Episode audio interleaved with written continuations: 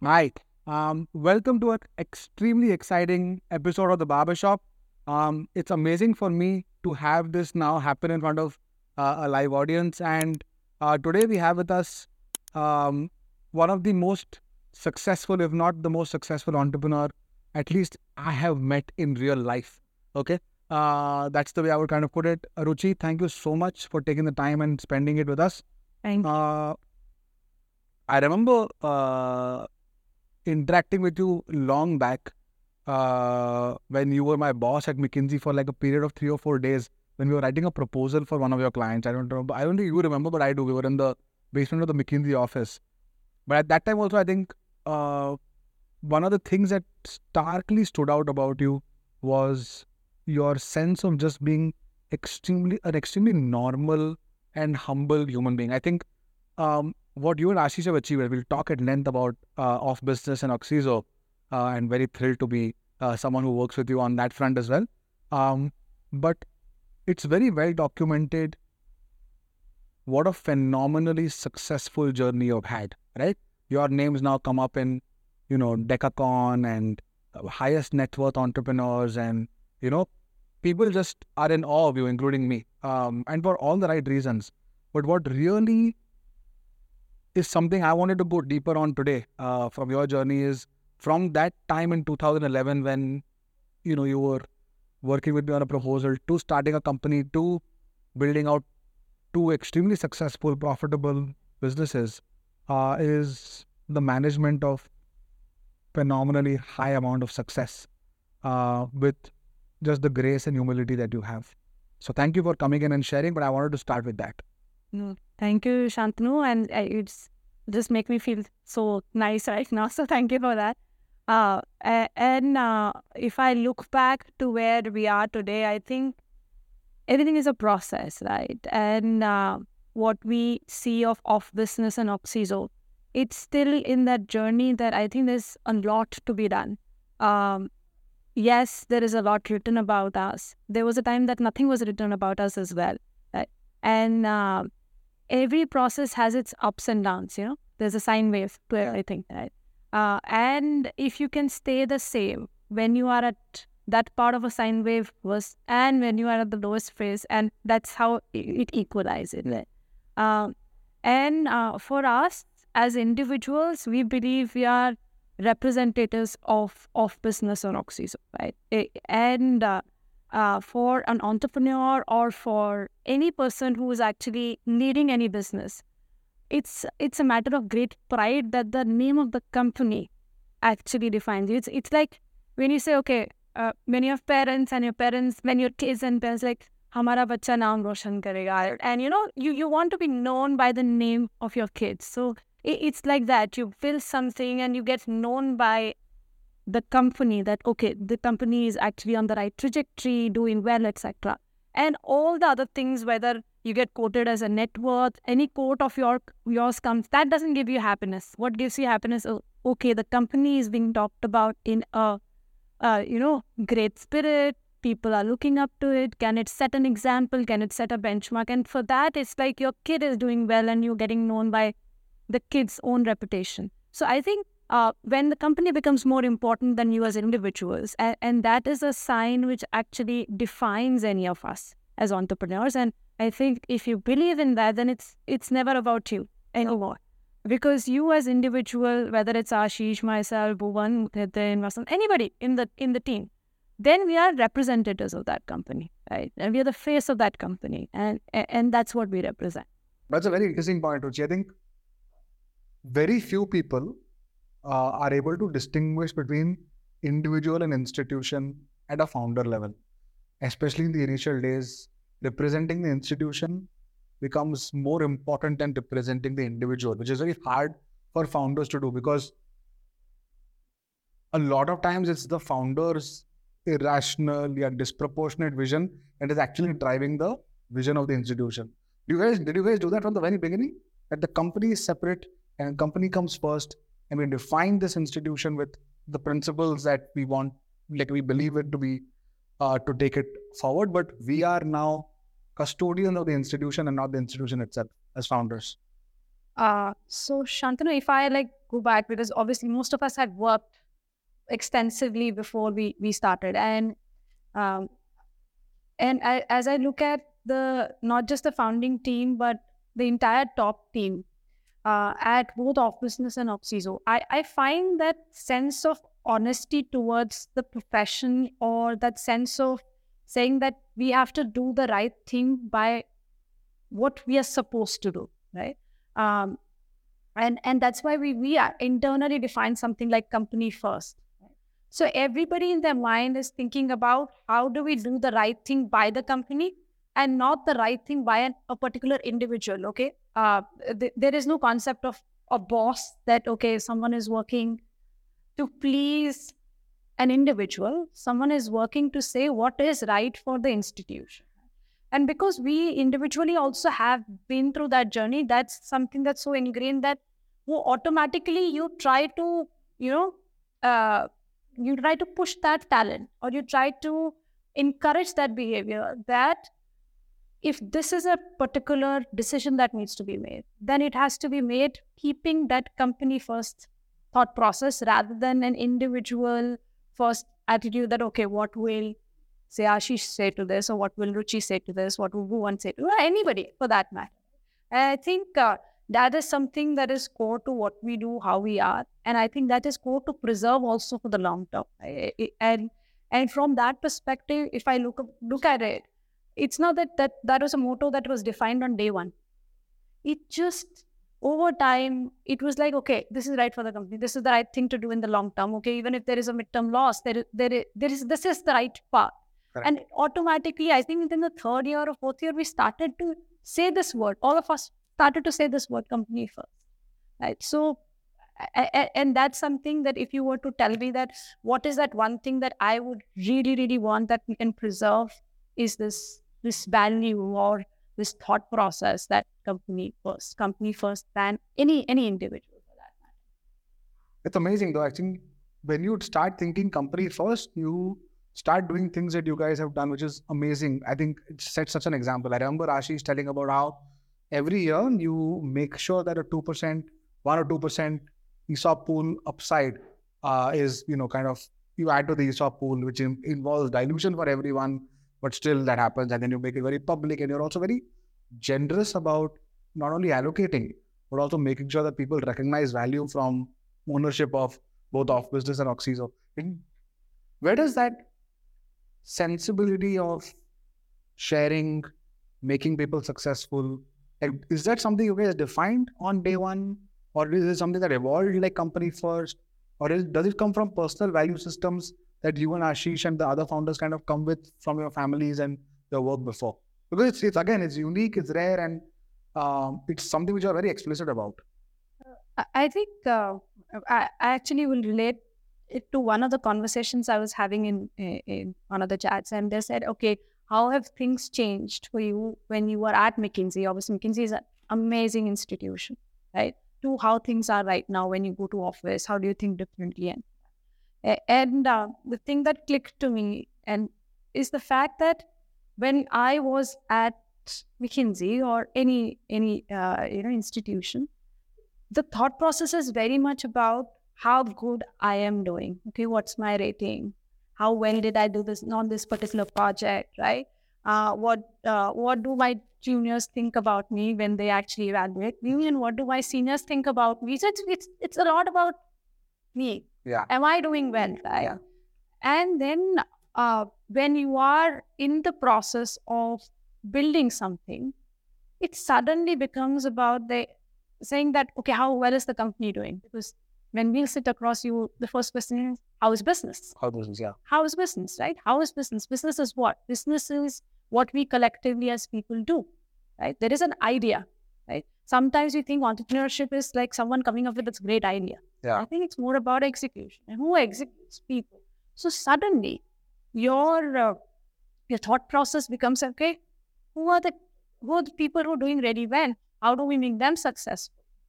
So, um, I, I mean, for me, the biggest change from then to now, and it's not that okay, I've sat down and thought through what it is. It suddenly becomes like okay, these these 10 people are doing amazingly well. How do we give them more opportunities? Okay, this person has already reached this level. Can we create more opportunities for them? And then success, the definition of success becomes more in terms of saying that how successful are people around you or people you're working with, because then it defines the success of an institution. And then that calibrates into your individual success, but you've not start, started thinking, okay, my individual success. It's just saying that, okay, great people, great job, let's make it together. And suddenly everybody gets to know, gets known for from that institution's name, right? So that, that that's what I would say. What's a very like, again like because human beings are wired to think individual first, family second, uh, company third, society fourth. Like you, that's usually how you would. Yeah. Instead, we are, tribal in nature that way, right? We are kind of uh, we were herd animals. Yeah. That's why we tend to you know binge eat because Yeah. we feel like we will not get the next meal for a while. So we satisfy ourselves first, then we satisfy people very close to us, and then so on. That's just naturally how human beings do it. But in and you see that with you look at publicly listed large businesses, Yeah. typically would not have a lot of indexation of ownership with um, with the with the people. I think HDFC Bank may be one of the very few uh, examples of that. But if you look at any of the seven thousand listed companies, you Yeah. typically see that it's concentrated, and that's it's natural for that to be the case. Um, by I just I find it amazing, and honestly, it's really inspired what we do at Bombay Shaving Company in our own small way, right? Yeah. Which is make sure that you up the ESOP pool always. Make sure that you have explicit conversations Yeah. with your people about how much wealth is there on the table for you, Yeah. which is great, by the way. So we have, we now have 23, 24 year old kids who first job or maybe second job Yeah. uh, uh, come in and say, hey, Shantanu, in the performance evaluation time, right? Uh, can I retire at Bombay Shaving Company? And I'm Mm. like, you're 23. He's like, yeah, but I want to be able to, the like, optionality of retirement is more important than retirement. So I'm like, cool, that's a very, it's, that's how the generation is thinking. I think it's a resource surplus generation in general, and it's getting more and more so. But um, amazing to see as promoters or founders, you guys are actually treating success as a byproduct of being generous, Yeah. not treating being generous as a result of being successful. And they're two very different things. it's their right actually Chan. means that the, a, a- a founder does not create an institution it's it's it's a group of people it's it's people who are are into creating something because they feel that they can identify with the institution. And at some point the institution will become their identity right?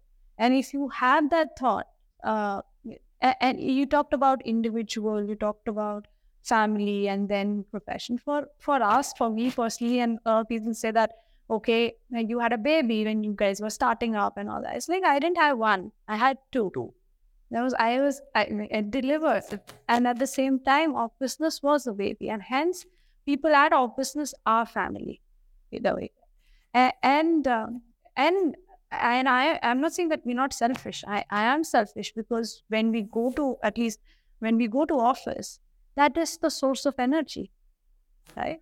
I, you sit uh, if you look at our office it will be like everybody has the same seating right? It, it's open. Yeah. there, there are no cabins there's nothing why? It's not that we're doing something like uh, extraordinarily generous the word you use Yeah. it, it is essentially saying that that is what gives us energies as individuals and that is what would actually push us to perform even better because then people are working so hard around people are pushing their own boundaries to actually deliver to something and we like we better do our jobs because we have our own cut out for each of us. It, it's not our role is not to you know sit for just you know and represent the company yeah, we have specific roles during our daytime work Yeah. and we better do it because we owe it to everybody who's sitting around on that role i mean there would be times I said, as I said, there are sine waves, right? Yeah. If there are waves where you're at the top and the bottom, and and for me, when I am at the rock bottom, because there would be times you will have a lot of stress and everything. I just sit, look up, and then you see so many people sitting, and Yeah. What am I worried about? get back to work. So yeah, I wanted to talk about the baggage of success. Yeah. And we spoke about Lewis Capaldi, right? Um, he said something very interesting. He'd written uh, one of the best performing songs last year. Hmm. Uh, as a 22, 23 year old, uh, you know, someone who became Yeah. became big on social and then kind of got his own records and then was filling up uh, Wembley, right? So he was like, like Ed Sheeran, he was the, the next guy, right? Um, he basically said he loved making music. Have you guys heard of Lewis Capaldi? You heard of it?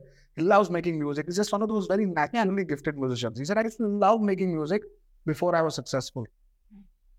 But the moment I became extremely successful, the next time I went back to the studio to Yeah. start creating my next album or my next song, I could never like any of the stuff I made because I just felt that this is just not good enough. This will not be as successful as that. And I just stopped enjoying and I started, uh, he actually started rejecting himself a lot, needed to kind of get back on confidence and so on. And it just came out of this extreme success. Yeah. Uh, I'm sure that happens to you guys where Yeah. there is this fear of failure, which is like thousand times worse because you've been so successful over the last seven, eight years. Yeah. But talk about that a little bit. How do you manage success and still take risks?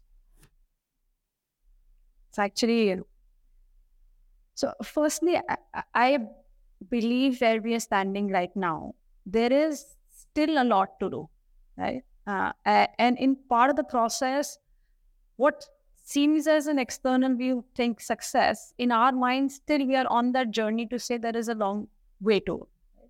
And if you're tuned into the fact that there's a long way to go, then you tune into the fact that while in that process, you would actually make a lot of mistakes. right? Uh, if in your mind you all, have already benchmarked that you're successful and you've already reached that epitome or the and you know the peak. the peak of Mount Everest, right? Then it's like, okay, which more peak I have to go? Yeah. then you have to find that next peak. Yes, uh, there are a lot of pressures which get added up as you grow, right? I, and I, I would I would tend to uh, compare it with a life journey. When you're a kid, I always wanted to grow up very fast. Right? You know, you grow very fast. Okay, I can do this. I'll become. You know, you just feel that that's your calibration of being successful, Successful, successful or happy, or you know, you have the freedom to do whatever you want you become a little, you know, you start working, it's like, okay, you got into IT, you got into this, you got into that, and it's like success, right? Yeah. What can be better, right? So if you define that what can be better and this is what can be better, this is the best, then you would always want to compare and say that, do I have an experience which is even better than that? Yeah. right? But if you are in the phase saying that everything is a part of the process, right? And success is just being honest to what you're supposed to do in that moment, then I think it keeps you going. If success is okay, the milestone this year is this, right? And um, and you achieve it, or you get to there, or plus minus five percent, then how quickly you shift gears to saying what is next, Next. and and and and internally we've uh, Ashish actually coined this, which said on to next. So whenever we declare our okay, this is how the year ended, and it signs off saying on to next. So you are in the process, and if that process is this year, this moment, this is what we need to do. And in that moment, there will be ups and there will be downs. And and and yes, success does come with the fact that everybody is kind of watching you. And I- I mean, in the initial three, four years, not much was said, not much was written. Uh, I think we had lot more, you know, you could flex yourself to make a lot more, many mistakes, right? And today it will be like, okay, if you make this mistake, you don't know if like if I'm sitting across and we had this conversation, it goes live, and one fine day I see some tweet which says Ruchi Kalra said so and so, right? A minor mistake of whatever I say Yeah. could, or my what you would say, you you experienced Yeah, it yourself, right? So uh, I think uh, that's the burden of success that uh, I think get evaluated a lot more? Externally scrutiny. I think uh, the the thing is how do you balance that you are not scrutinizing yourself every day that I've already reached this level. What's you know, I, and if you're evaluating whether in a good sense or a bad sense, then it it hurts the process, in my mind. Um, I always wonder whether once you reach a certain point, as a company or as a group of companies in your Yeah. case, uh, is is perspective something we use to kind of reduce self doubt because self doubt is limiting and oftentimes debilitating in, in most cases. But the perspective of the fact that, okay, our history shows that we have been tremendously capable as a yeah. team and as an organization. Yeah. There is no need for self doubt anymore, or yeah. is it still as uh, prevalent as it used to be maybe seven, eight years back for you guys? How do you deal like do, do you like do you deal with ki hum kar payenge ki nahi or मैं कर पाऊंगी कि नहीं या मेरे में है कि नहीं So, Shantanu, two parts to it. One is the organization, and one is you as an individual. Correct. As an organization, you cannot have self doubt because then you are actually judging the other 99.9% people who are with you. Correct. You could be wrong in your strategy, you could have a doubt, but that's like you could have a doubt in terms of whether this is the right thing to do or not. That's fine. That's part of conducting business. But once you are in it and saying, can of business do this, can Oxyzo do it, that is unpardonable. You cannot. Why? Because you would have thought something and actually set the direction. Achieving that direction is full on execution. Right? You might not, okay, you've set a target, maybe you cannot do it this year, maybe you can do that's a different thing. But the saying that can we get there is actually passing a judgment to a lot of other people. Now, when it comes to self doubt as an entrepreneur or as an individual, and everybody goes through those cycles. Uh, and in that point, what works at least for me is that I can take out the me out of it, self out of it, and then say that uh, the implication for others around. And I, I would, I would, um, I often share this. Um, used to share this in in my earlier part is that when when people used to prep for interviews and all those things, and you know McKinsey, we used to go to campus and all that, and some people would say, okay, I sometimes I freeze in an interview. What do you do? What do you, what do you tips you suggest? I said, listen, once I froze in an interview. Okay, it was this um, uh, a job interview or something that it was very long back, right? Camp post campus, and then it's like I completely messed up the first one, and second one I had to go, and I was like went to the washroom, and this big mirror in front of me. Like nobody will come and make you know do this interview on your behalf. You Yeah. do it, Yeah. and you better enjoy the interview because you might not get a chance to meet this person ever again. Correct. And then we went to the, but I, I had that interaction, and I honestly, in that, I just felt that when you free yourself of your own talking duck here, it's it was a great conversation. Uh, it translated into a great outcome also. But the fact is that you have to just sometimes face yourself in the mirror, saying that you know either you face yourself saying that nobody will come and actually, you know, do it in your place, or the second thing that you do is you just look up to a lot of people around you and say that this is not about you. This is about a lot of people. So let's not get that self and become selfish at this point. You can have your low moments and you can just go and, you know, but it, it, it, has to be about others. That's the only way to get out of the self doubt is to think about others around you. But that works sometimes. That's incredible. You know, Tell me about what it's like to um, be a co-founder with also your life partner Hmm. and someone as interestingly entertaining as Ashish.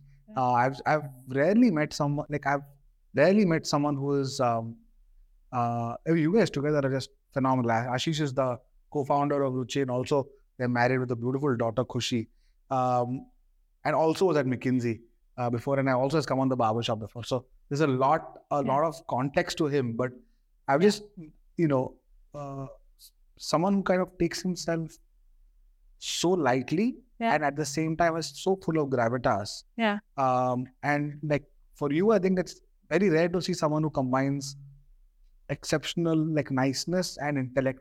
So that that combination is amazing. But I would love to know whether and a lot of people are founding companies with their spouses, with Yeah. their sibling, with I, I might uh, someone who's whose co-founder is his mom. Yeah. So they're kind of getting together and starting a food Yeah. brand. But tell me a little bit about the dynamics of the relationship. You both are like very successful individually prior to your uh, founding journeys as well, uh, but very different people. Yeah. Um, so how does that work? Uh, is is it again something you take in your stride? I'm sure. I'm sure it's more challenging than that.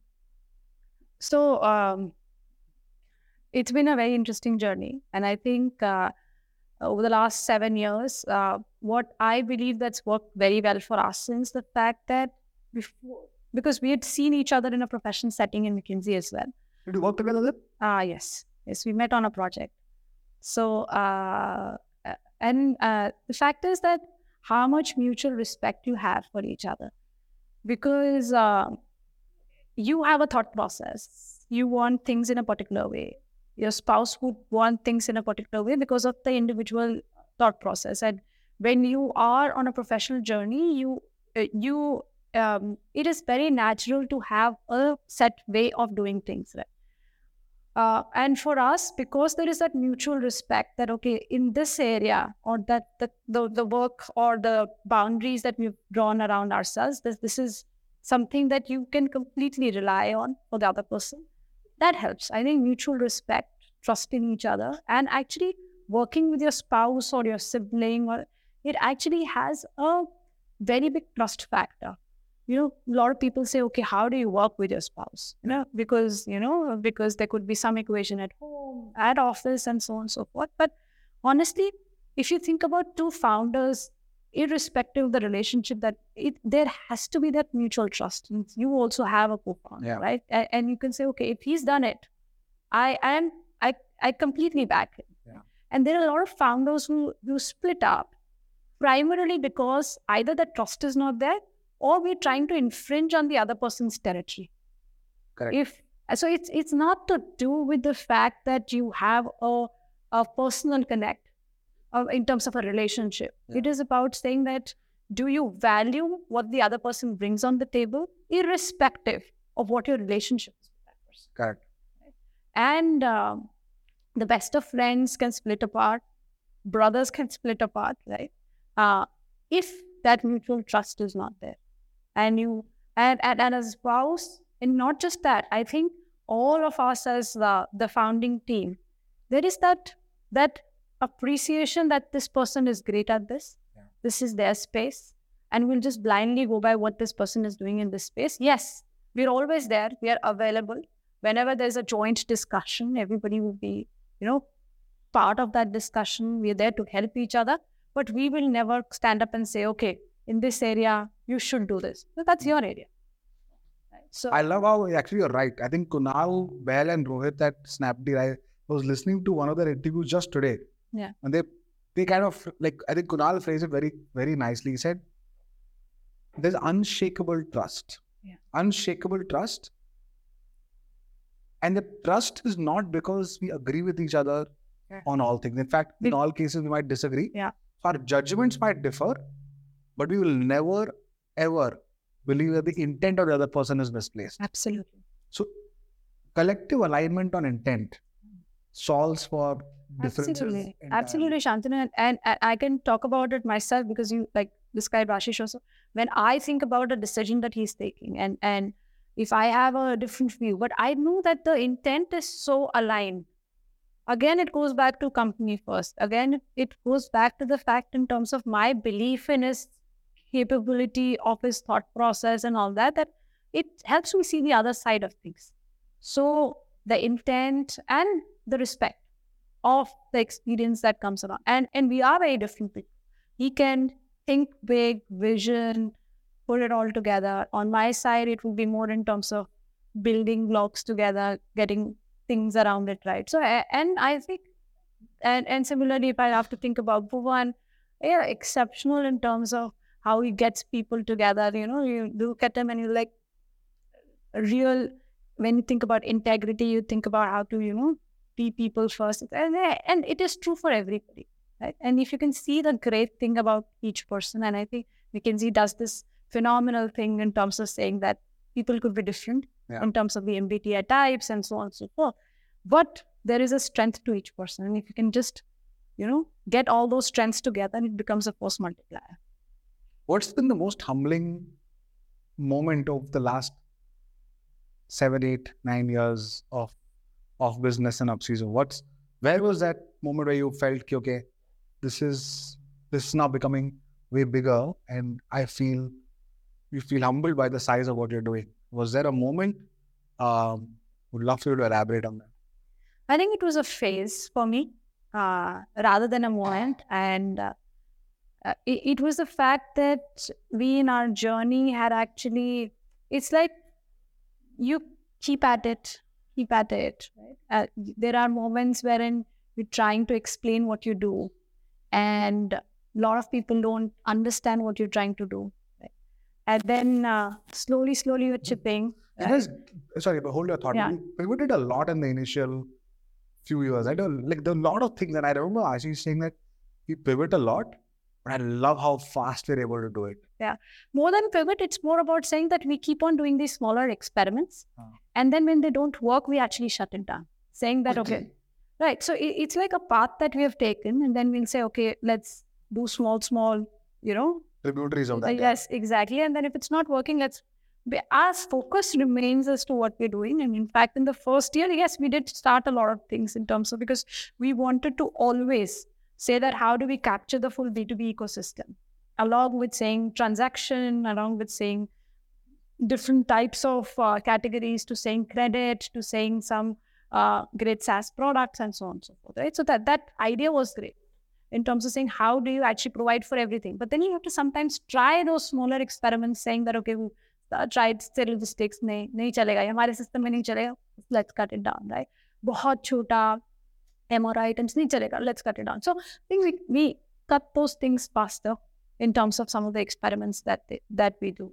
Uh, but yes, uh, uh, overall, saying that we stay on course and and to your question in terms of saying that what was that moment? So I think for a very long time, and then when we saw that uh, funding wave as well, and we we're like, okay, बाकी लोगों को हमारा मतलब business समझ क्यों नहीं आता है मतलब what we are trying to do it was like okay we like we can't be that bad in communicating like McKinsey, McKinsey consultants right uh, when was this? When was this? The, the series, series B, series B was pretty tough, right? And then slowly series C, then it was like it was like steps, and we knew that the business was doing well, right? Yeah.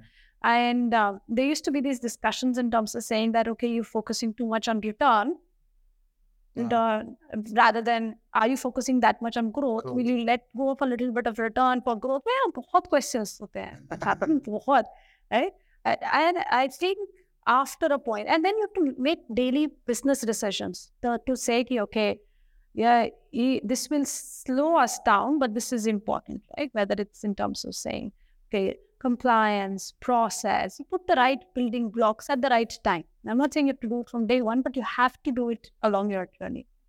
And then there was this entire phase wherein whether the valuation went up, whether the money started coming in the company, right? And people started to feel that okay, B2B itself is a space. Yeah. Pehle, we had to explain why are we actually doing this business for SMEs, manufacturing, and this infrastructure is there because um, for the uninitiated, it's not very, you know, easy to understand that this world is what makes India. So it, it's like, okay, what what what is the US comparable? We said we don't have it, right? And to a point where of business got synonymous with B2B. Yeah. And we, you know, heard people saying, okay, we are OfBusiness of XYZ country. Yeah. Right. And then you say that you define that it becomes an adjective. Yeah. Adjective, it becomes a noun in itself. Sorry. It, yeah. it becomes a noun that, okay, B2B is a, is a space. Yeah. And it can be made into a big business. And that that phase for me, uh, I, I would say is uh, was very humbling to say that you actually define a vocabulary there or a niche and then we saw so many different companies coming together and people, uh, you know, attempting it. And we believe that India as an economy needs very India specific solutions. Yeah. And, uh, you know, going and meeting businesses which are actually the cornerstone of India. Absolutely. I think we, we work with a lot of, for example, our vendor ecosystem, our packagers, our warehouses are all they're all the MSMEs and SMEs of, yes. and this is the backbone of, of, of the Indian economy, right? Absolutely. But to see how they operate, to see how cash efficient they are, to see how capital deployment for them works so differently from the way it works for, let's say, venture funded businesses yes. for brands. Yes. Um, and you know they've been at it for 15, 20, 25 years. You know, there's a lot of capex sometimes. There's just a lot of machinery. Sometimes they get buried under debt for certain period of time. Sometimes they've exchanged uh, risk exposure, and you just feel here there is there's so much that entrepreneurs who are smaller scale, and because they're smaller scale, the wiggle room is much lower. Yeah. Right. Yeah. So servicing them, like in retrospect, obviously feels ki ha, this obviously is a large space, Yeah. but I can imagine it being difficult to execute in the initial days before you kind of got critic escape velocity to make it happen. yeah. Um, what have you learned about yourself as an entrepreneur? Like from being a McKinsey partner, Hmm. where things were, I think processes were so well defined at the firm, you know, your expectations are well defined, your path to the next thing is well defined. Like, there's just so much process. But here you're creating it. Uh, what is the one thing that you've learned about yourself over the last seven, eight, nine years that you didn't know before?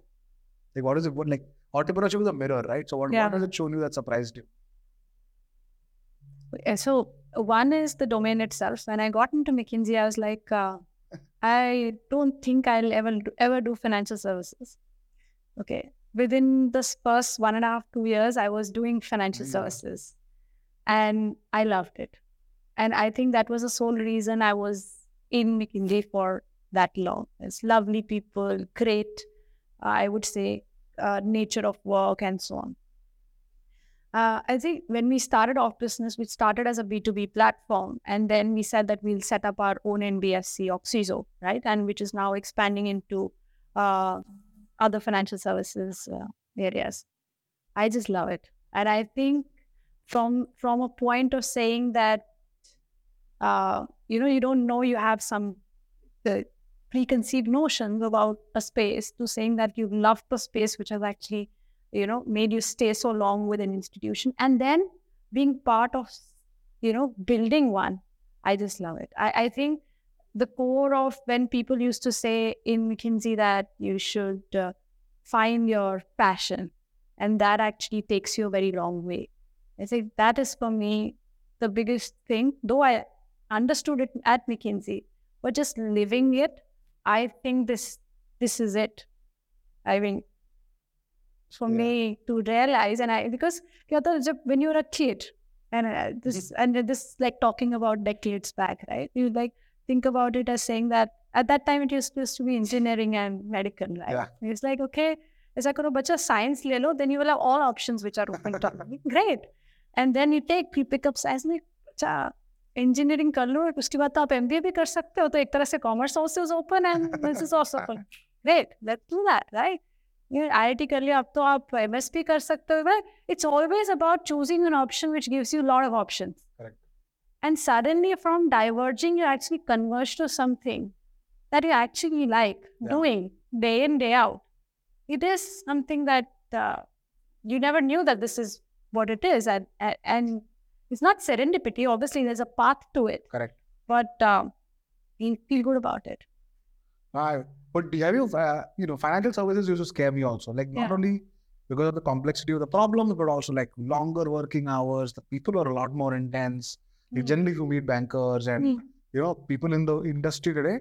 yeah They're intense human beings, right? Yeah. And that there's just a lot at stake. I think financial services there's just a lot at stake. Yeah. Uh, have you found mentors for yourself? Uh, given that you are kind of redefining the industry in a lot of ways. Yeah. You are building a business in the space.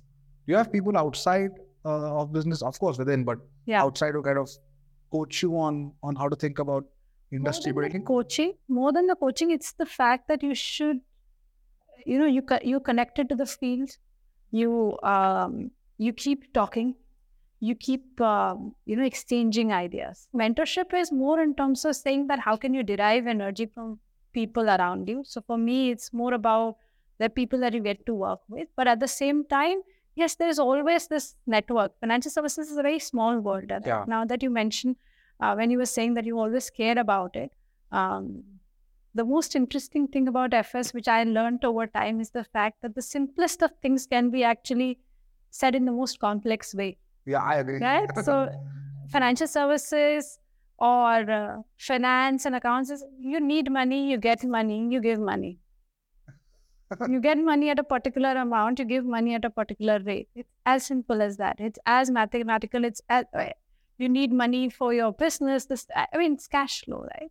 If you look at your moms, they're the best cash flow managers at home, right? And come coming from a middle class background, you will know ki kahan pe kitna आना है महीने में कितना खर्च होना है क्या होना है nobody manages cash flow better than women as well, Correct. right? I've, I've met a lot of women who are like, okay, we're a little scared of numbers and all that. It's it's basic, Yeah. but it's a fear that you have, right?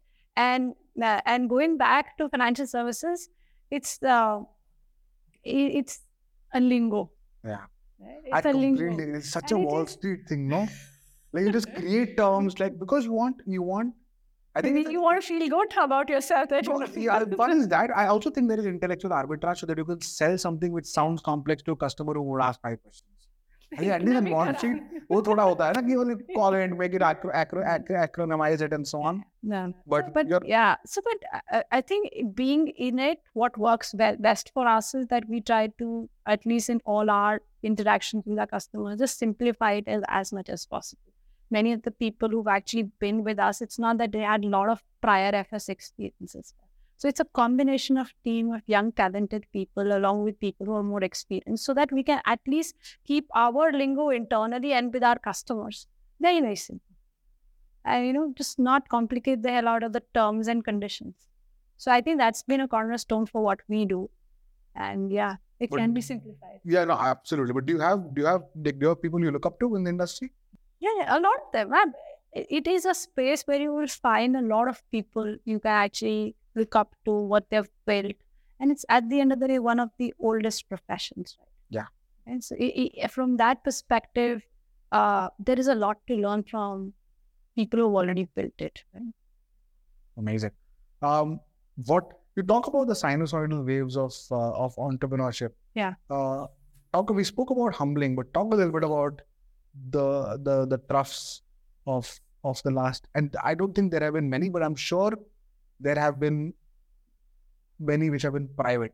yeah Right? Uh, but talk through how like what they were, or, or it's in, like make it inst- like instantify that for us in terms of how do you convert that into um, something that goes up I, I think more important individually more than institutionally. more than institutional individually also uh, i think you don't need to think of it as it's my problem alone. You can't make it a full institution's problem because institution is your responsibility right? It it has to be a collective problem always right? And and that's why whenever someone says okay i'm trying to set up something first thing is saying that okay who are the couple of people who will come along with you? Because it's never an individual journey. It has to be people that you can actually trust. So so it's a collective thing. So it's never a secret for us that only I will know or only one person. We will make it a collective problem. And I think this is something that I've, I've learned more from Asish than my own learn, right? It is a collective problem for a set of people. Right? And when you make it as a collective problem, it suddenly what happens is you can split responsibilities. Some something it's like it feels that it can be managed. Mm. Right? Otherwise, your own devils internally will there there'll be this uh, angel and there'll be a devil standing here and keep speaking to you, right? Rather than an angel and a devil standing and speaking to you, it is always better that you have a live person. Yeah. Than an own version of AI speaking to you. Right? a live person to speak, to share, to split. Sometimes you just need someone to just hear you out. That is true. right? कि भाई ये चल रहा है कैसा है why is this happening what okay. so so from that perspective I think the first thing is just make it as a collective problem like what we were talking about in terms of fundraising right uh, there were times and I Would think all this you is- do it together, fundraising, or would like everybody has different responsibilities right for example there we and these are at different stages right early stages not many more different types of responsibilities late stages a different responsibility in terms of talking to the investor to the fact that diligence well it, becomes a collective effort right correct? because everybody has their own area then it becomes more collective that Correct. and uh, from a perspective of saying that I mean, just you said, just give an instance or something. When we were going through the phase of saying that, okay, this is what it is, and there would be tough times in terms of raising money, then you say, okay, how do we conserve cash? There would be times wherein even if you have cash, how do you have the right metrics during phases like COVID, IL&FS, and all those? And and and at that moment, you won't believe it. Like that we had COVID period because we were in lending as a business. And I think that's one of the places where a lot of stress was Yeah. expected, right? But I think the the ecosystem was very resilient than to what happened in other other countries as well.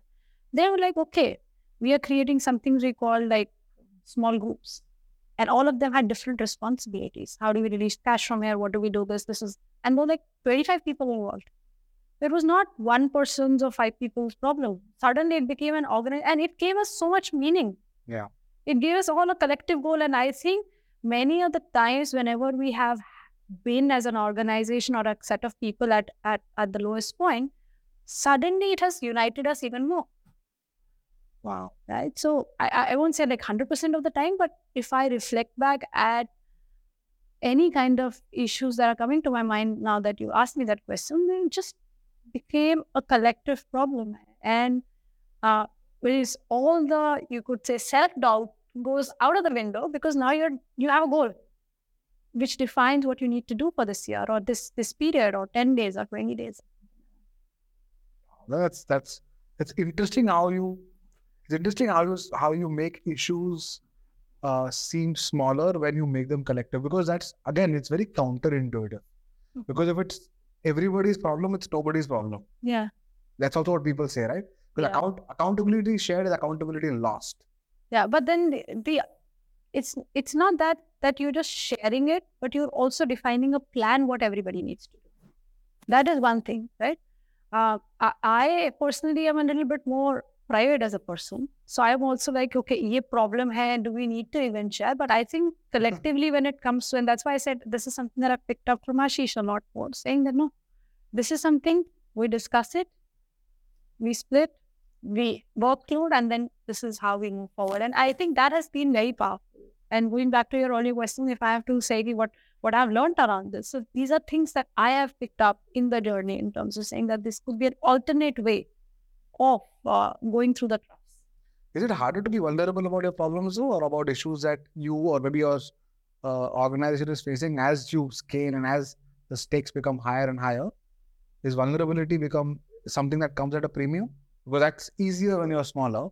Yeah. It's not that easy when you're large and then when you can't share then you the other but problems there's always a set of a set of uh, people whom you can share it you can? right?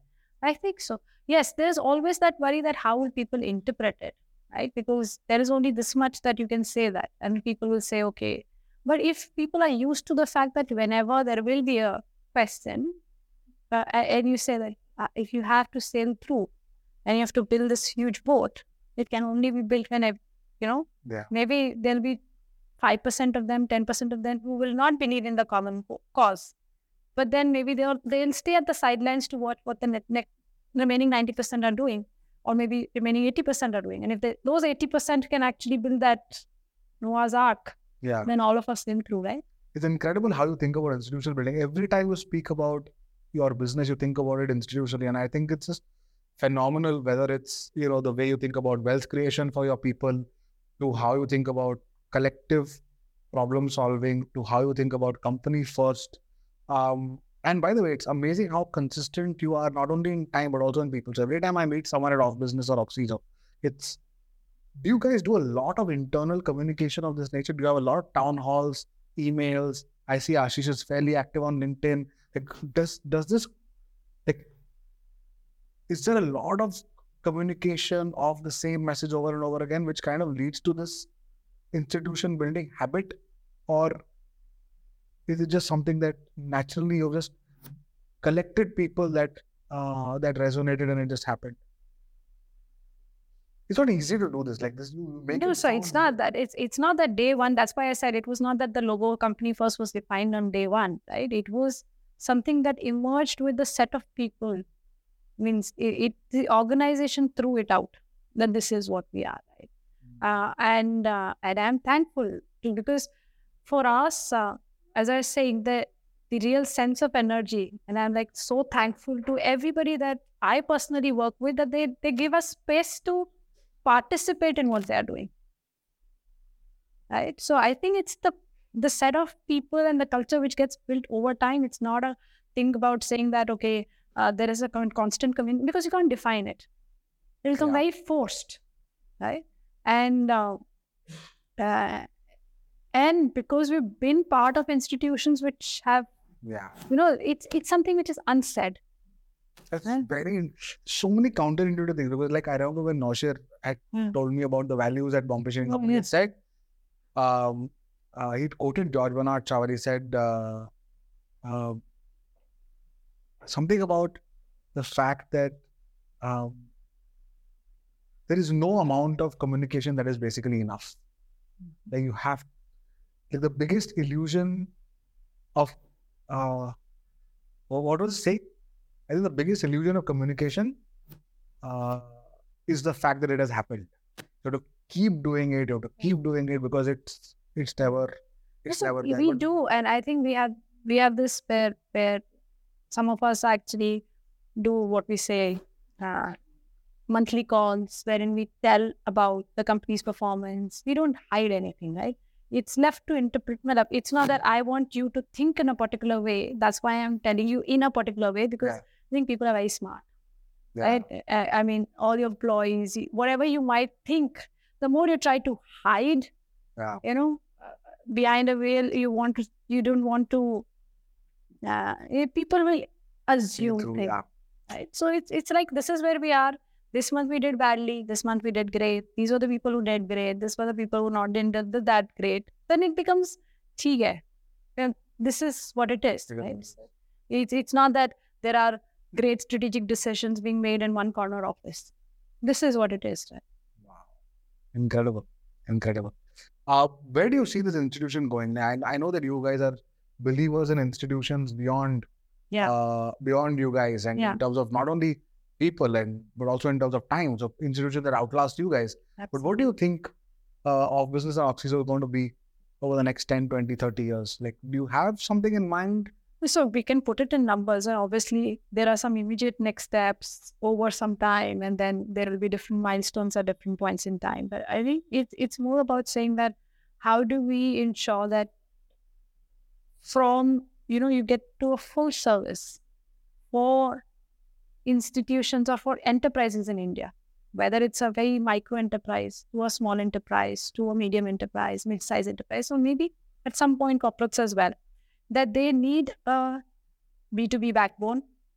They will need a lot of raw material to credit to different services to technology solutions. And how do you become that backbone, which is not just giving them materials, actually producing their own material and giving it to them, to actually providing credit for their needs, to actually doing this. So I think the idea is that how do you keep enhancing and keep building that backbone for businesses in India. And we can put numbers to it. We can Put- say, okay, there is there, there, there is this entire question about going IPO, but it, it, those are only intermittent steps. I think what's very important from a vision perspective is saying that how do we become that backbone which defines you know anything to do with business. You will have someone to service it, right? That's amazing. That's actually amazing. Are you are you guys are, are you guys IPO? Uh, like I romanticize IPOs a lot. Yeah. I just feel like it's it's a huge milestone. I think Yeah. we've had three or four in the venture funded world.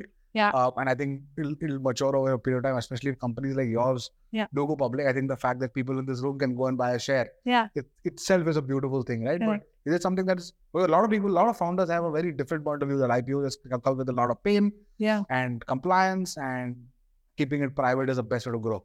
Yeah. But So I think uh, more than a milestone, and um, sometimes I'm very very scared that, uh, uh, and I've seen this in the last seven and a half year journey, is that people end up doing what they're being asked, what the external world is asking Yeah. them, right? So if if uh, if your investor is saying, okay, What's your gross margin, gross margin, gross margin? What's your growth, growth, growth? You're chasing that. Suddenly, some externally, everybody must suddenly, ekdam say this wave of last one year has come.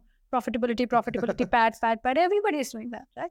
And suddenly, in the next year or next to next year, we'll hear, um, uh, you know, cash flow positive, cash flow positive. Is your business generating cash? Forget profitability. Is this this generating cash, right? So suddenly again there will be this wave of D2C. Oh, there's cash generating, is Correct. cash flow positive, right? So I think if you try to build the business and the milestones completely, I'm saying it's important to understand what where the world is, where the world economy is, and all those things as an input into what you're doing.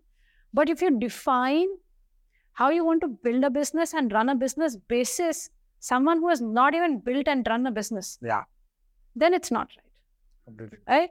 Well, if- if if a journalist has to tell you, or if someone sitting in a we, said mentors, right? You have to look at their journey, seeing the what did it take to build the business, right? And there are different stages to building that business, and hence IPO is not a milestone in my mind. It is saying that okay, at certain stage there was a different pool of capital that you were actually, you know, dipping into, which was venture. At the next stage, there is a different pool of capital, which will be maybe a peak. Yeah. And at a different stage, there is retail institutional money that you will need to grow your business, Correct. right? So the right time to do an IPO is saying that when can you do justice to each of these pools? When you are in a growth trajectory, you can do justice to venture capital money. That's the time to raise venture. When you are in a, and then it's not just equity money, but debt also. I am a very strong proponent of the businesses should be built in a mix of equity, debt, and different kind of instruments Yeah. because everything comes with their own benefit. Yeah. Equity comes with one benefit, debt comes with the benefit in terms of saying that it just makes you a lot more disciplined about what you're building, right? That has seen various cycles. It can support you through different cycles. Similarly, when you get into public markets, more than a milestone, it's a responsibility. So you have to say when you're ready for that responsibility, right? Because when you commit, this is my number, you have to meet that number because uh, it is a retail guy's money which is going into that business, right? It, it is many people's money. And hence, you have to have that maturity. And that for me is a mark of a different trajectory in the business. So, hence, more than a milestone, saying readiness for it, readiness for uh, with great power comes great responsibility. As Okay. said by so I think uh, I think it is very powerful to be in the public markets, and it feels great uh, as an individual, as an entrepreneur, you know, that your company stock is getting traded. People are co- buying a bit of it, Yeah. but at the same time, they should make money out of it. Yeah, for sure. And like for example, with us, Colgate is one of our investors. One of the very few companies that did not leave India in 1989, 1990. Right? Stayed back and like people have made their net worths by Yeah. public investing in Colgate stock from the early 90s. Um, so for me, like I just feel like amazing. Of course, Yeah. the Reliance story is well documented and so on. Yeah. But Absolutely. Like all, people who were part of Reliance journey, like in their houses, got married. This is the money that they made through that. I know, what a great thing. What a great feeling to create an enterprise that, you know, can fulfill someone's aspiration and dream. Nothing more powerful. just because they gave you money, uh, like, I and mean, it's amazing, right? It's actually, it's actually amazing because you feel like like a thousand, like thousands and millions of people are now part of of your of journey. that journey.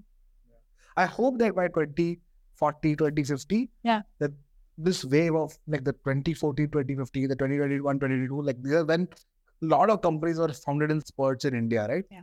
A lot of them start going public by 25, 20, 2030. Yeah. And then those public journeys become Absolutely.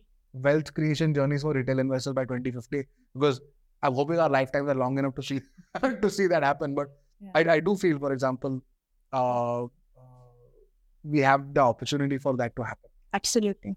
Amazing. Uh, you know, before we open open it up, uh, Ruchi, to to to to to, to the audience, uh, we do have you know viewers who come in and especially people who watch you, and uh, we haven't spoken about, uh, and I never enter a conversation with a view to making it gendered in a way or Yeah. whatever, right? Uh, and it oftentimes, for example, Vineeta, we had, we had an explicit chat. Yeah. Shantanu, I'm an entrepreneur. I'm not a woman entrepreneur. Yeah. And I'm like, I completely agree with you. And we both went into the discussion wanting to not Touch that. it became 90% of our conversation. It was very important, right? But this one has not become uh, like that. But there are women who are watching you. Yeah. There are young founders who are watching you. There are school kids who are watching you. Uh, there are, just two days back, I met an IIM Lucknow batchmate who told me, my mother is addicted to your podcast. I Yeah. said, cool. So there are there are people across the board Yeah. uh, who are watching. Uh, people who, I think the aspiration for them is kind of constant and significant, right? But any words of encouragement, uh, caution, wisdom uh, from your experience to anyone watching who may be on the fence when it comes to either starting up or joining the a startup ecosystem or being a part of it as an investor, whatever. So just would be would be great to kind of get, you know, some closing thoughts before we open it up. Yeah. So um, I think uh, because you touched upon the gender bit, right? Uh, I, I would say that uh, uh, there was a time, right? The when when we when we got into college as well, and IIT, like were hardly thirty of us in a batch of like hundreds. right? Which IIT did you go to? Delhi. Delhi. right? right? Uh, and then, but if you look at it now, whether it's different field, right? That it, it is a journey. Everything is a journey, right? And and I think uh, we will see lot many more women in different stages of uh, achievement. Uh, and I think an entrepreneurship as a journey is gender agnostic for me. You think so? Yes, I think so. Right? Uh, because if you have that as a bias in your mind, then you're killing your chances to achieve it. Right? A- and my rule here is to say that any bias that I can get out of a person's head, which can actually help them take the plunge, then I think it would be a successful discussion. Right? Wow. Right. So I think do not like many a times when we are in a discussion uh, and we are, you know, even things like you are discussing with your investor, many times we actually negotiate with ourselves. Yeah Before even getting into the negotiation table, right? Even with a client. Yeah. अरे वो इतना नहीं देंगे या इतना नहीं करेंगे. So we've already killed half our chances by negotiating with ourselves. Right? And this is one negotiation that I would suggest that you don't have with yourself. And that is about saying, with my gender, actually stop me from doing what I want to do. So I would say that that bias one has to let go because it will have it will not give you anything positive. It, it only has a downside. Yeah, so I think about something which is going to have a downside. Right?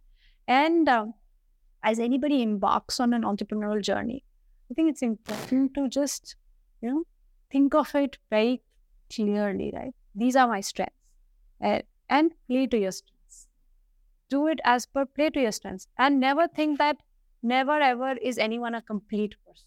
right? Yeah. There, there is nothing called perfection, right? I cannot be, I as a person, I like, I admit it, I cannot be a perfect mom with a perfect wife, with a perfect, you know, business person or a perfect professional. It's very difficult, right? And you juggle multiple balls, you something will fall. You should be okay with it, right? You cannot aspire to be okay. I am doing everything is best, right? Because the more you stress yourself with that, the more you try to actually, you know, just be perfectionist at everything, you ah, lose the charm of doing whatever. you wake up, right? Like when Right. you look. What, what am I? It's like you should be okay with your shortcomings.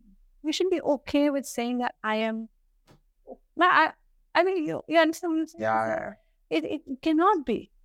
It's accepting yourself be. for who yeah, you are. yes. I, I mean, I can sit here and say that, okay, maybe I'm not able to spend enough time with my kid. But It's like, okay, what can I do? Right? Okay, maybe I, I might not be perfect at But in whatever I have, I can do it with. Can I be honest with my work? Can I be honest at whatever time I'm getting to do something? Can I just being honest at whatever you're doing in that space is I think it's okay.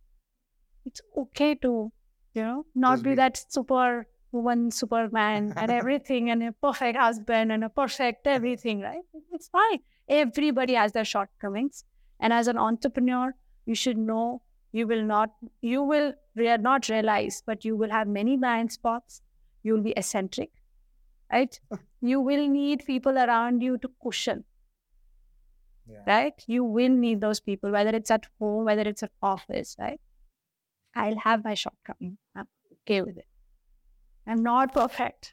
Nobody can be. Right? Has, it- has it been a journey for you to like reach a point where you accept yourself who you are? Or, or No, I think it's a journey like for everybody. I mean, just you know, sometimes you you are in that journey when you use the word success, right?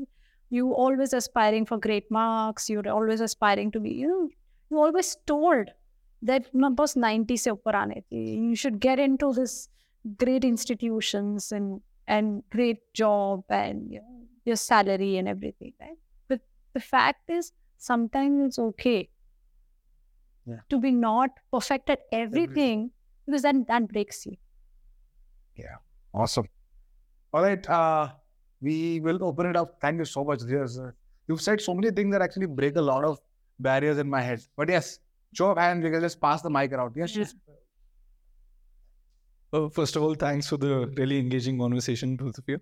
Uh, so, coming from a consulting background, I actually felt that uh, you go in a zone of you you get away from execution after a point of time. Although I've not worked directly in FS, but uh, with FS and uh, even private equity, I feel you get away from execution and a lot more towards advisory or gyan. I would say Yeah. to some extent, and it, it's it's a very common joke too. So. Uh, I- the common joke is you. I'll I'll look at your wrong watch and tell you what the time it is. That's common joke, but yeah. Yeah.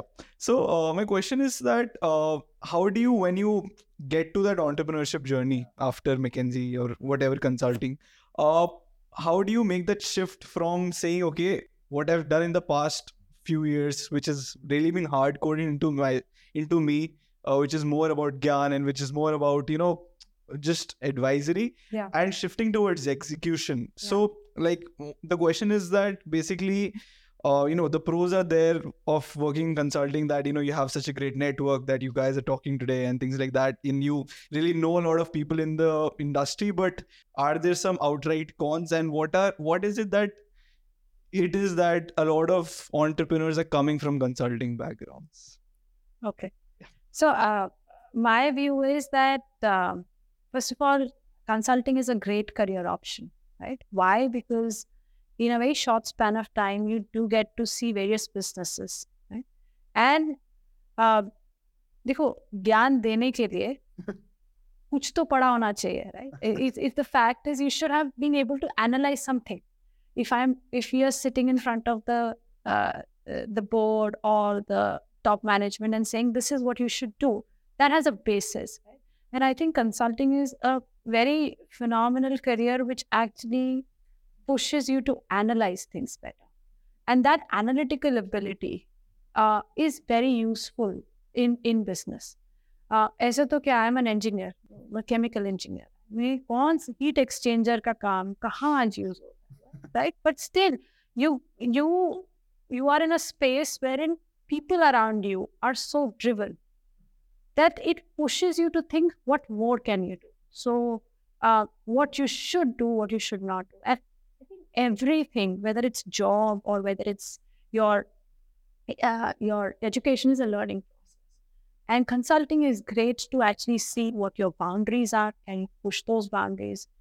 How do you actually synthesize things? How do you segregate that this is important? How do you prioritize things? So there are a lot of great uh, i would say skill sets that you pick. The biggest thing is how do you apply it it's not a shift to say that okay मैं ये कर रही थी अब ये नहीं करना है but how do you apply it in daily life how do you still get people to look up to you so was there a friction uh, friction from friction from consulting wherein you're giving um, wherein you're on the other side wherein just you're just saying that you can do this this this wherein now you're on the other side where you actually have to do it No, actually, consulting has changed a lot. Okay. There is a lot of implementation. There's a lot of execution. There are a lot of things tied down to outcomes. Uh, and I have seen a lot of that at McKinsey in my life. So, uh, and when I said that I love FS because of my experience at McKinsey as well, because there was a lot to do with execution. I think a lot of the projects I did at McKinsey were like Completely integrated fully with the clients. Like we would actually be doing the work. You're right. We don't have the accountability for outcomes as much at the junior level, but at, as you get to partner, a lot of your fees are linked to outcomes. A lot of times you are at the client side for two years, three years. After the strategy is given to kind of help the clients along the way. Um, you help them recruit. I think the gamut of problem solving, people management, relationships, uh, execution of strategy, etc., is covered. Um, I I do feel that, uh, at least personally, the time that it takes to execute uh, is something that at least my judgment on is still kind of getting developed. मेरे को लगता है कभी फटाफट होना चाहिए या फिर कम होना चाहिए. It takes some time to kind of understand that. Yeah. But other than that, I think consulting is a fantastic. It is just because of the breadth and Oh, the fair. shape of experience over a period of time. It's a fantastic, it's a fantastic breeding ground for entrepreneurs because the skill sets are very applicable. And Awesome. without without actually, you know, you join a college to learn, Yeah, and you're getting paid to also learn. yeah. Yeah, yeah. So Uh, I think we should be It's a great finishing school, absolutely. Yes, Nikhil. Thanks, Ruchi and Shantanu, for an insightful discussion. And we learned a lot today. Uh, I have two questions to ask Ruchi. So, Yeah. Ruchi, when you were talking about it's okay not to be okay. So, as an entrepreneur, we make daily certain decisions, and not every decision is right. So, how do we? And then when we sleep at night, sometimes it's difficult.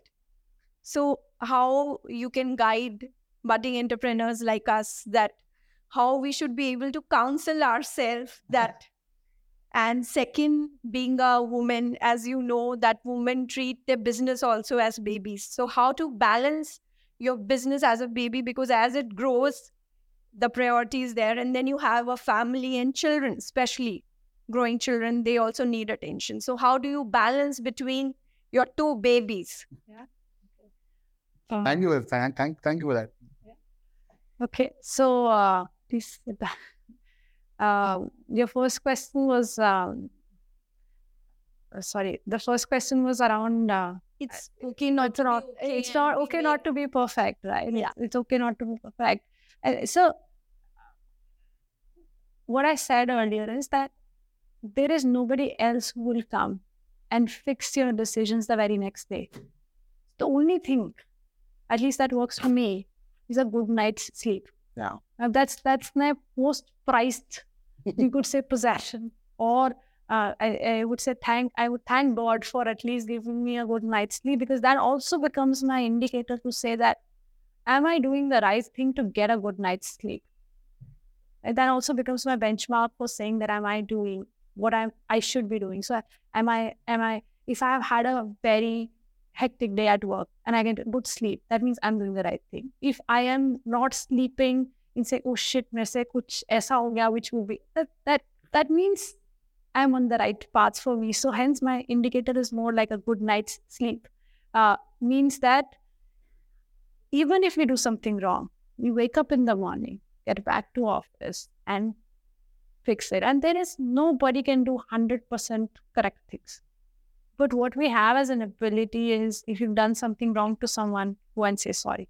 But उसके लिए आपको सुबह उठ के जाना ही पड़ेगा और आपको ही बोलना पड़ेगा right so so so i think uh, there's nobody else who will come and do it A- and it it also ties up with your second question that as a woman you need to balance a lot of things right i think it's not just as a woman you need to balance a lot of things what you need to appreciate which i i i do now after this journey is the fact that there are other people also around you who are balancing things as much as you need to your spouse is balancing so that you can actually take care of your career. Your kid is balancing as well because you're not able to spend that much time with your kid, right? Your parents are balancing. My parents are balancing. Why? Because I'm not there, then they will make sure that they are there for my kids. So they're also balancing. I think once we uh, once we can shift our mind frame to see that who all are ready to balance along with me.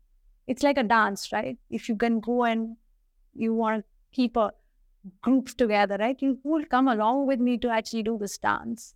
And second is if they've come along with me, can I appreciate the fact that they're balancing for me? I think both these skills become very important. So hence having the right uh, ecosystem, help in terms of some full-time help, or just whatever is your infrastructure you want to build. So first is saying that I am acknowledging the fact that I will not be able to do it alone. I need others to balance along with me. having that conversation or having those set of people can balance along with you. And sec- second is acknowledging that they are balancing along with you Right? A, a great example is your own kids. You think that they need you 100% of the time. But if you feel that they can come along and balance with you, then suddenly you set yourself free and you set them free. Right? You not saying अरे ये तो इनके बच्चे तो कितना इनके साथ रहते हैं मेरा बच्चा एकदम मेरे से हग नहीं करता इतना पास नहीं रहता है not that clingy am I doing something then you are not either giving the opportunity for your kid to balance or appreciating that your kid is balanced that that's what uh, I, I believe uh, firstly thank you so much for the session thoroughly enjoyed it yeah. Um, I'm currently a student also doing chemical engineering. Uh, recently ventured into something of my own. Yeah. But I, I come from a family business background. Uh, the, the question is predominantly my father and I usually have conversations more about what is more important, marketing or product? What's more important? Uh, do you burn money when you uh, when you start out? Do you yeah. and questions are also around when do you raise or yeah. how do you raise? So the broader question is what's the difference between a traditional business and a startup?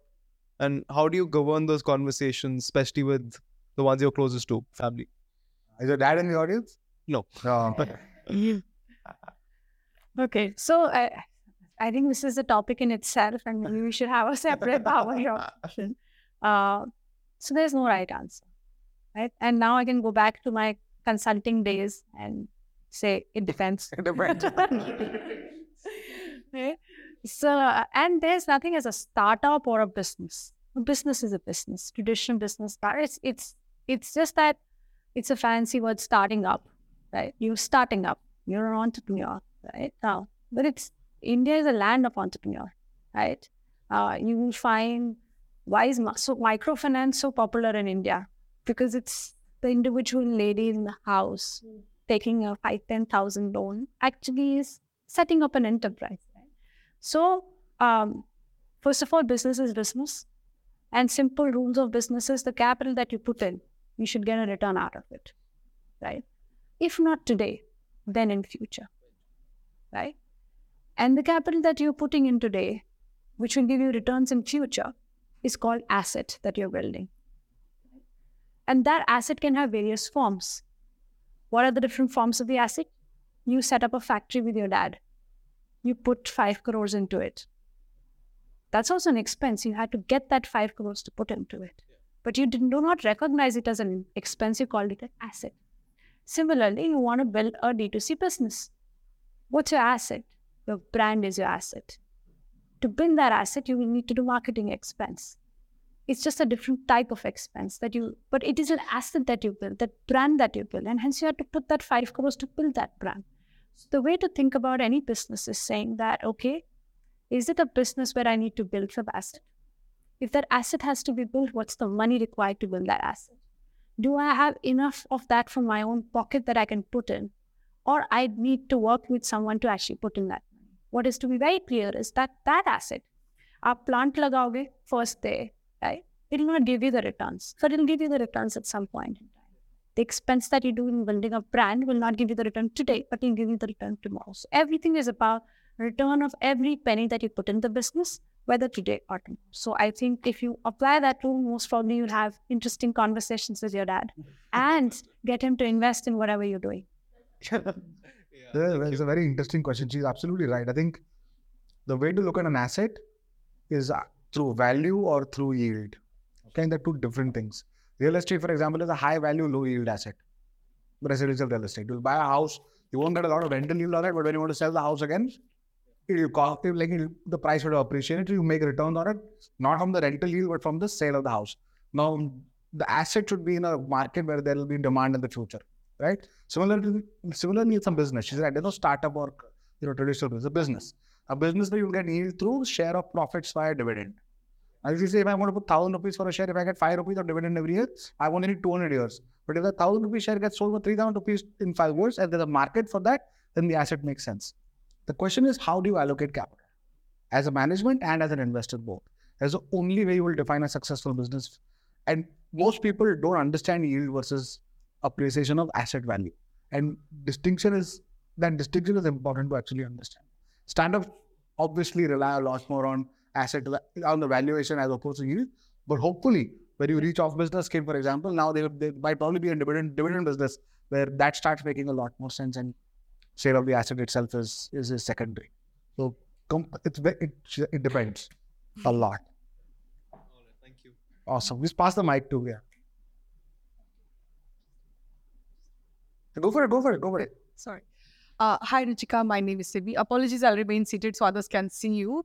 Uh, my question is related to B2B and B2C field. Yeah. B2B is altogether very different. A lot depends on trust, reliability, and maybe the credibility factor for people to continue with it. What brought people to OfBusiness in the initial stage, the marketing strategy?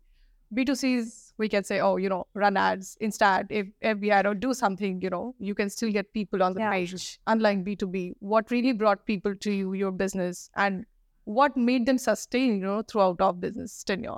Are you talking about customers? Yes, correct. Okay. So, um, uh, B2B as a business is a lot more sales driven than marketing driven. B2C as a business is a lot more marketing driven than, then obviously it translates to sales, right? And every business uh, has a very different way to approach their customers. For us, we were primarily sales first. And and for us, we were not spending in marketing. What we were doing essentially saying that, okay, we will develop some tools as well in addition to sales. So sales was always our first first protocol in terms of how to get customers in. And and second is saying that okay, how do we build some smarter ways in which the customer is coming for something else, but ends up leaving information so that my sales becomes more efficient. So we did build um, uh, a tool called Bid Assist. Like for example, B2B, a lot of people actually uh, want to apply for tenders. They don't get everything in one place in a very seamless fashion. So we built that tool in parallel. So people come, use that tool, leave their information, and my sales is becoming more efficient because of it. So hence, my customer acquisition cost uh, on a marketing side is not there. But yes, there's a combination of sales plus some of the smarter ways of actually getting the lead funnel in. I'm a sales professional, B2B sales professional. So the question came from there. Thank you so much. Silly, right? So, this is Jinal. Thank you for the very insightful uh, conversation. Since you both are from McKinsey, I really have a question that why do businesses really need consultancy? Like, like, is it that there isn't it the fundamental flaw that your team isn't good enough that you want an external person to help you? And if they needs need it, like when at what stage do they need it? Yeah. Yeah. So She's she's already done second year weather. Yeah. So why do business need businesses need consultant? Okay. So you are most familiar with business consultants because that's what you hear. And because we've been in McKinsey. But not everything can be done by an institution or a company by themselves, right? Uh, like for example, uh, you need to deploy a tech tool. You might get some other consultant to that. If you look at, uh, there are a lot of technology consultants. Suppose you want to raise capital. Maybe you can't do it yourself. You will actually go to an investment banker who see is a consultant because he can get networks. So I think every business has their value in terms of what they deliver as a service, right? Whether it's technology as a service, whether it's business acumen as a service or insights as a service. Why do you need consulting from a business perspective? Because that's your specific question. Is is the fact that you don't know what you don't know about yourself, right? If you don't have any external orientation, like for example, हमें सबको पता है कि हम बीमार हैं तो protein खा लेनी है. But if there is you not feel you feeling feverish, fever has not gone away for three days, and then you're feeling some other symptoms as well. Who do you go to? A doctor, right? So it's like a doctor, or it is uh, it's an opportunity for a business to say, okay, I've reached a particular scale. I don't know what I need to do in the next level of scale, but there might be someone who's seen multiple industries or multiple such institution and can get the best practices for me. And why does that become important? Rather than me putting, say, 100 crores towards a business without knowing whether this is the right thing to do or not. Why don't I spend a crore or two to actually figure out what the entire strategy is going to be? And then actually I put it. In fact, when you put up a plant, also you go to a technical consultant to see whether the drawing is right or not. So there is value for experience, and there is actually benefit of that experience. And nobody will actually pay great dollars as if there is no great outcome of it. So if you can spend that one to actually generate 10 or 100 out of it, it's worth the while. So that's definitely but uh, you know some some people even hire them uh, or uh, like go to consultancy in the very early stages. Like for really basic like their fundamental things and they ask for consultancy for their product let's say. Yeah. like very initially like um, how, how do i make this product for for example like that is Sure. the question. So you are essentially making that brand for that product and you're asking somebody else that what should i do? Like isn't I, I get it. Like if you are at hundred and you want to go go at a thousand and reach thousand, then it is fine that you're asking some people, "Am I doing the right thing, or is this thing right, or what should I do?" That that I get. But when you're in the very initial stage and then you go for it, I don't just understand the. No, even I don't understand. So I, Yeah, it should not. It should not happen. so I, even I can't answer that question. Yeah. Thank you so much. Thanks, uh, Shantanu and Ruchi, for a great chat. Yeah. Uh, my name is Shiv. Ruchi, my question is for you. You've done something that most people, the average person, would consider very difficult. yeah. Right? People find it hard enough to build one successful business. You've built two. And as we were talking earlier, you've uh, balanced all these different roles, which also people say is very difficult. In the process of this journey, I'm sure a lot of things that seem hard to us seem easy or normal or very casual for you. What is something that still feels difficult for you today? I'd love to know that. It's a lovely question. It's actually a tough question. Nothing. That's all. That's It's all. like he asked what feels difficult. I think it's been very difficult to answer questions for me. yeah, no, I, th- I think um, there are a lot of things in terms of you might look at a person and say, okay, maybe it's easy, but every day at work it has its own challenges, right? It's not a question of saying that have you become better. The fact is that the institutions that you're a part of, and I'm not saying I built that or just 5, 10, 15, 20, 25 of us. It's just that the institutions that you're a part of have their own challenges at each and different level, right? Earlier challenges would be execution. Some at some stage the challenges are HR.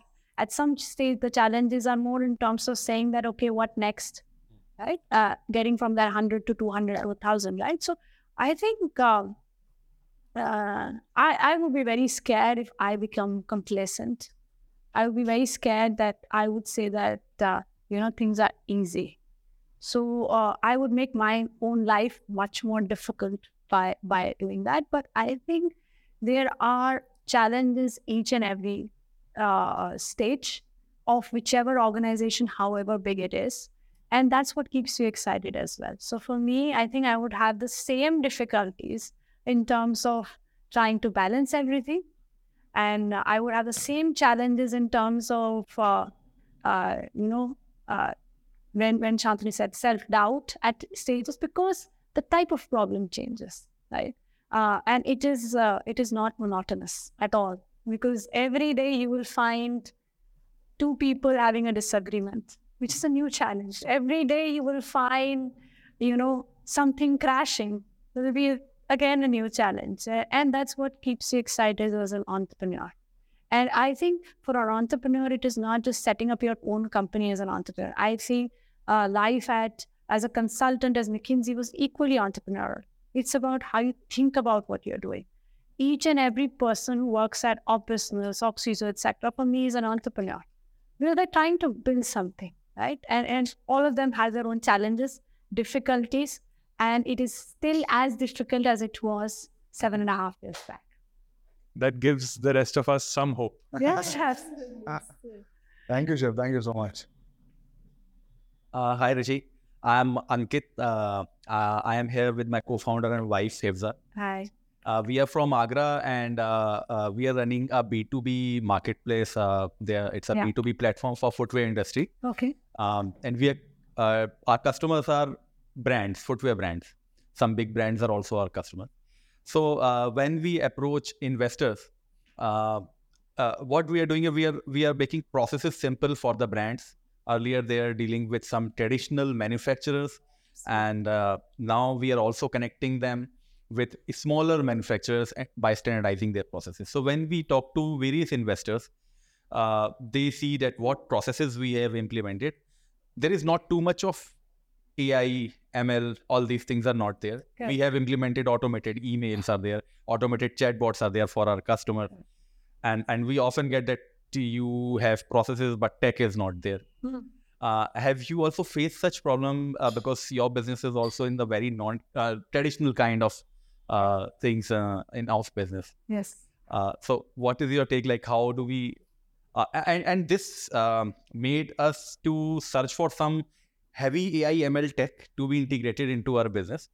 We got connected with uh, one of the startups, but we decided that no, because if we get integrate that thing, we buy that thing, it was very costly.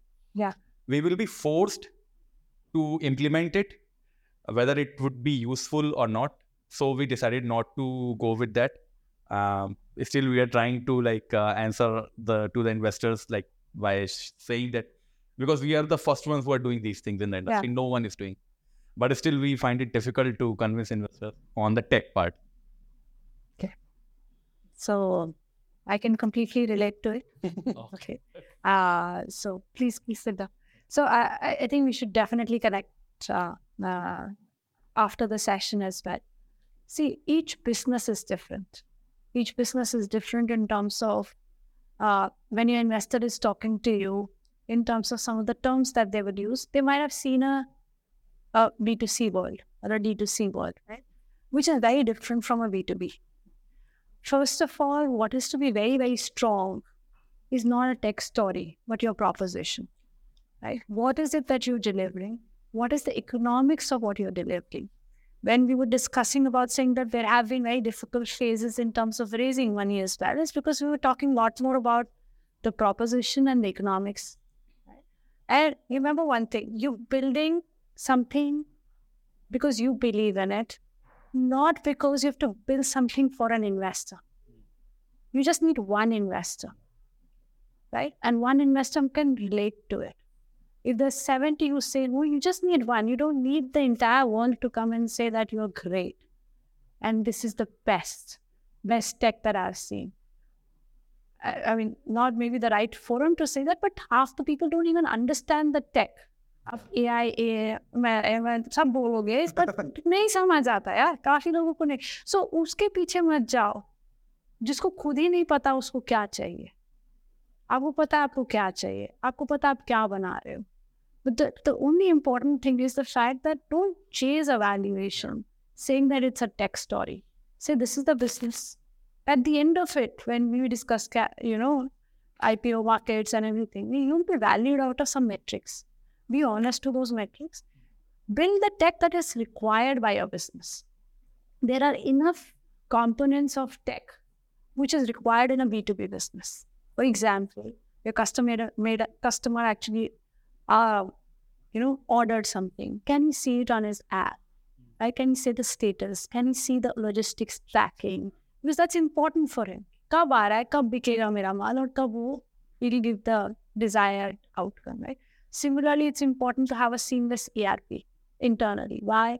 Uh, because in B2B world, taxation is the most important thing.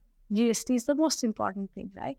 But any taxation changes, your ERP should be able to adjust to it. you need to have a tech to actually manage warehousing very well. Okay, what is your inventory? How much is going in and out? Not because of anything else, but for your own controls. B2B, you cannot make a mistake in terms of saying that you lost the whole shipment. Right? So those are important elements of tech. So you should be very sure what elements of tech that you want to build. And this is a story. Aap other if you put in all your money and you end up using only 40% of the tech that you built, then you're doing disservice to the business you wanted to build. You first build the business in B2B. You always mimic the tech that is needed for your business. And then after a stage, you say that, okay, what can I do differently, innovatively, which can actually open up a completely new domain for you. So I think technology for us for a long time, we were more, we always used to say, in fact, I'll, I'll refer to not just the B2B business, but for Oxyzo Financial Services also. We always say, we are a tech enabled company, right? Because we are more efficient in terms of our operating costs. We are more efficient in, or we, we keep the customer in mind in terms of what he needs. And then proudly say 90 to 95% of the tech that we have built is something that we use today. That's, that's, that's the benchmark. Yeah. Thank you. Awesome. Last couple of questions, then we'll kind of take it offline as well. Then we'll kind of, yeah. Hi, uh, thank you so much for your time.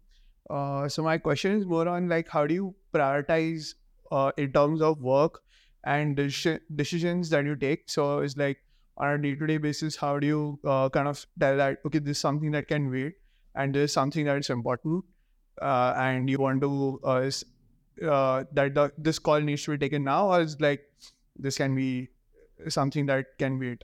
So my is more on the prioritizing both on the work that you want to do and the decision that you end up taking for that kind of uh, uh, the task or whatever is there. So is there some situation that you felt that this was tactically something that you did which you felt that was um, that was a decision you took on prioritizing in terms of taking Uh, a call? Yeah. And so I think uh, if you're in the process wherein so much is happening around you, you just don't have the luxury of procrastination. Right? So rather than not taking a decision, you have to be in a state that you have to take a decision and you should be okay with it 20% of it going wrong.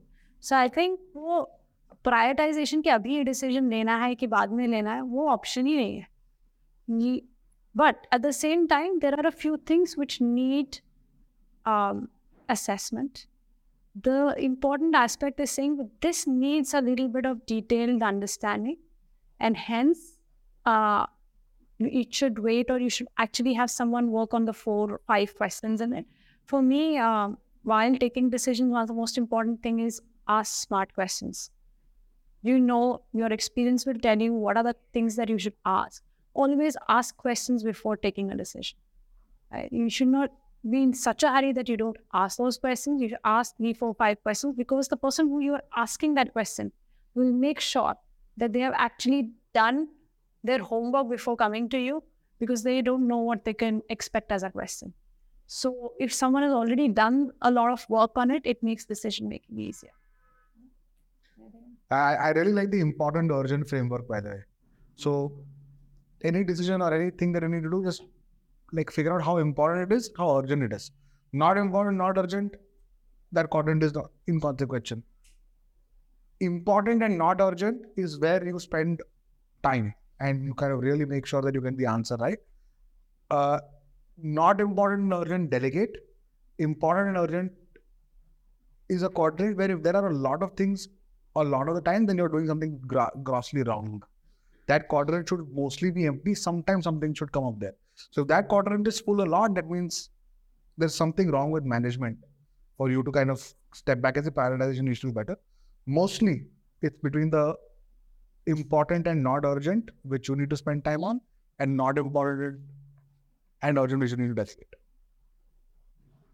My question is actually to both of you. For a minute here, if you were to imagine that you didn't have that McKinsey experience in between, how differently do you think you would have built these brands? How differently in a good way or a malab, Without McKinsey, would have done it differently, maybe. Or as, as is McKinsey irrelevant to how OfBusiness and Oxyzo is built? I can take a stab at that. please I'm a huge, I'm a huge believer of the fact that McKinsey was my first job. I don't know, was it your first job? a second job Second. yeah. It was my first job. So I joined at 23. I left at 27, 28, started up, right? And then I've never worked anywhere else. I've only been a consultant at the firm. 28 partners at the firm and six clients invested in Bombay Shaving Company continue to mentor, interview, recruit for us, be on the board, etc. So I can safely say personally, Yeah. that I, I owe the firm not only for the experience I got there, which was of course important, but for the holistic mentorship and investment that they've taken on me financially and otherwise, and continue to do so. Um, of course, I was shaped a lot by how to think and all that. So maybe I wouldn't have built out the company fundamentally differently from a execution standpoint. But I just think the way we have built out the value system, the way we think about problem solving, the culture of the company, um, our people processes, uh, the language we use is very McKinsey. And it is good and bad both, honestly. Uh, but that's the only world I knew. So it would have been very different. I would have been extremely different. My access would have been different. My ability to ca- raise capital, would, my confidence would have been very different had I not been on the firm. So for me, it's played a huge role. I don't know. I think he's, he's covered it all. Uh, say, whether McKinsey or not, I think experience uh, is of a lot of value. I, I don't want to restrict it to just the institutions we have been with, because every institution that you've worked with, um, and uh, and I always say worked with rather than worked for, uh, because that brings along a lot of people that you're connected to that actually helps to explore your own self right? And uh, these days I, I see a lot of people who are looking at jobs uh, very in a very short term manner but the the you know the setting that makes you comfortable to actually explore your potential is the best experience that you can get irrespective of whether it's mckinsey whether it's you know now, because you said consulting, say BCG or anybody, right? Wherever you can explore your full potential is the place to be in because that's where you will be successful in your own minds, right? And in, in that process, you will learn a lot of things. In that process, you will meet a lot of people who will come along with you in your journey. So it's irrespective of the institution that, you know, the quality of the institute it, it matters that what what experiences you get as a consultant or as an institution but it's about how much you push yourself how much do you learn about yourself and that can happen at any great institution which has the right frameworks in place which has the right value system in place and which gives you the right opportunities to just keep flexing yourself Last one, sorry. Last question. Okay, last question. We will. We obviously will will, will socialize here as well. Yes, at the very somewhere at the very end. They saw there's someone in right hand. right in the front Okay, Uh, I we'll think, take we'll take uh, a my question is for you, Ruchi, that you mentioned that, you know, how um, for you and Asish, mutual respect works a lot. Uh, trust factor plays into, you know, how things have gone well. How does conflict resolution work when it comes to both personally and professionally and does it like play into each other or like you know how does that work or function? So conflict resolution aapne khud hi bol diya resolution. Conflict has to be resolved right? I mean uh, it, it's like i mean you married? You not yes okay.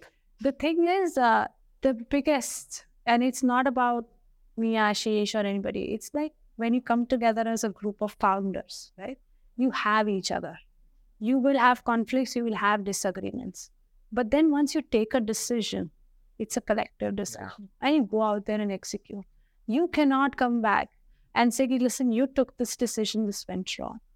Right? You think of it like this, and this is, you know, the implication on the business. I think the the trust factor across all of us in the top team matters because you will always have conflict, you will always have diverse opinion.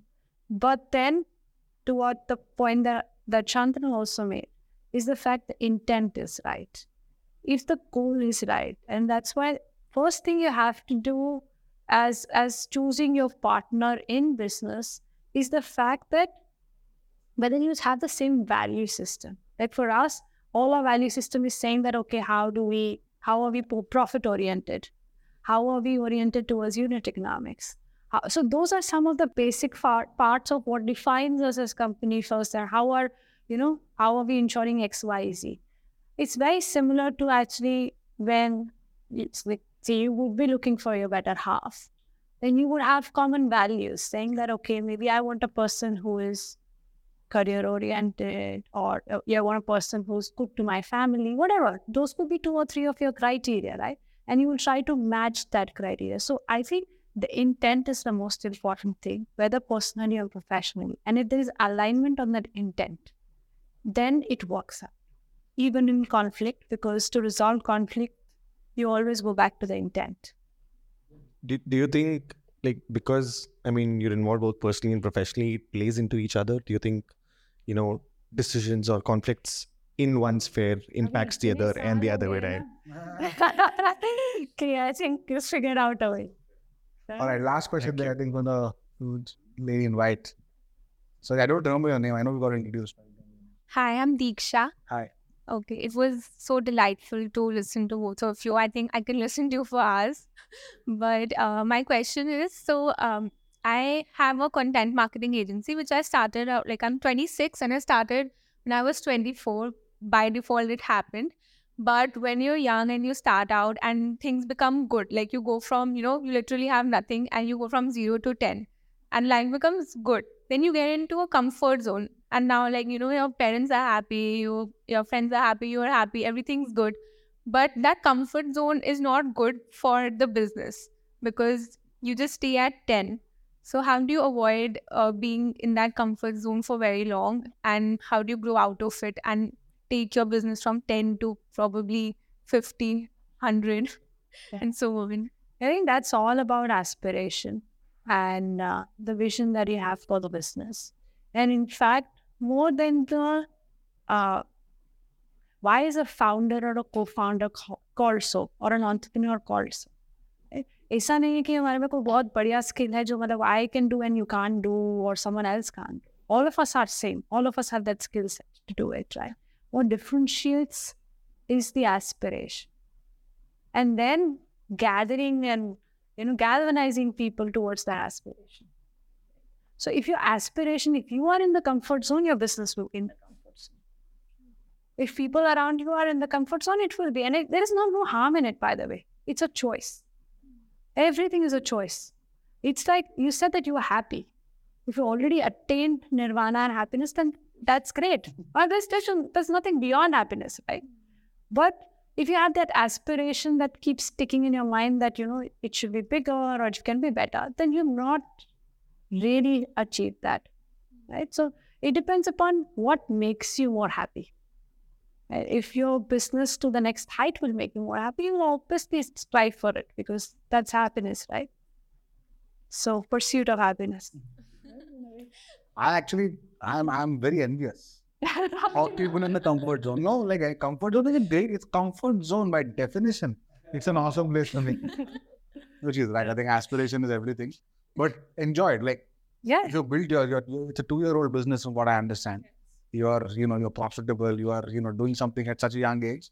Enjoy success, and I just feel like life kind of passes you by when you're impatient. And, and, and I think we're so growth-driven now as people.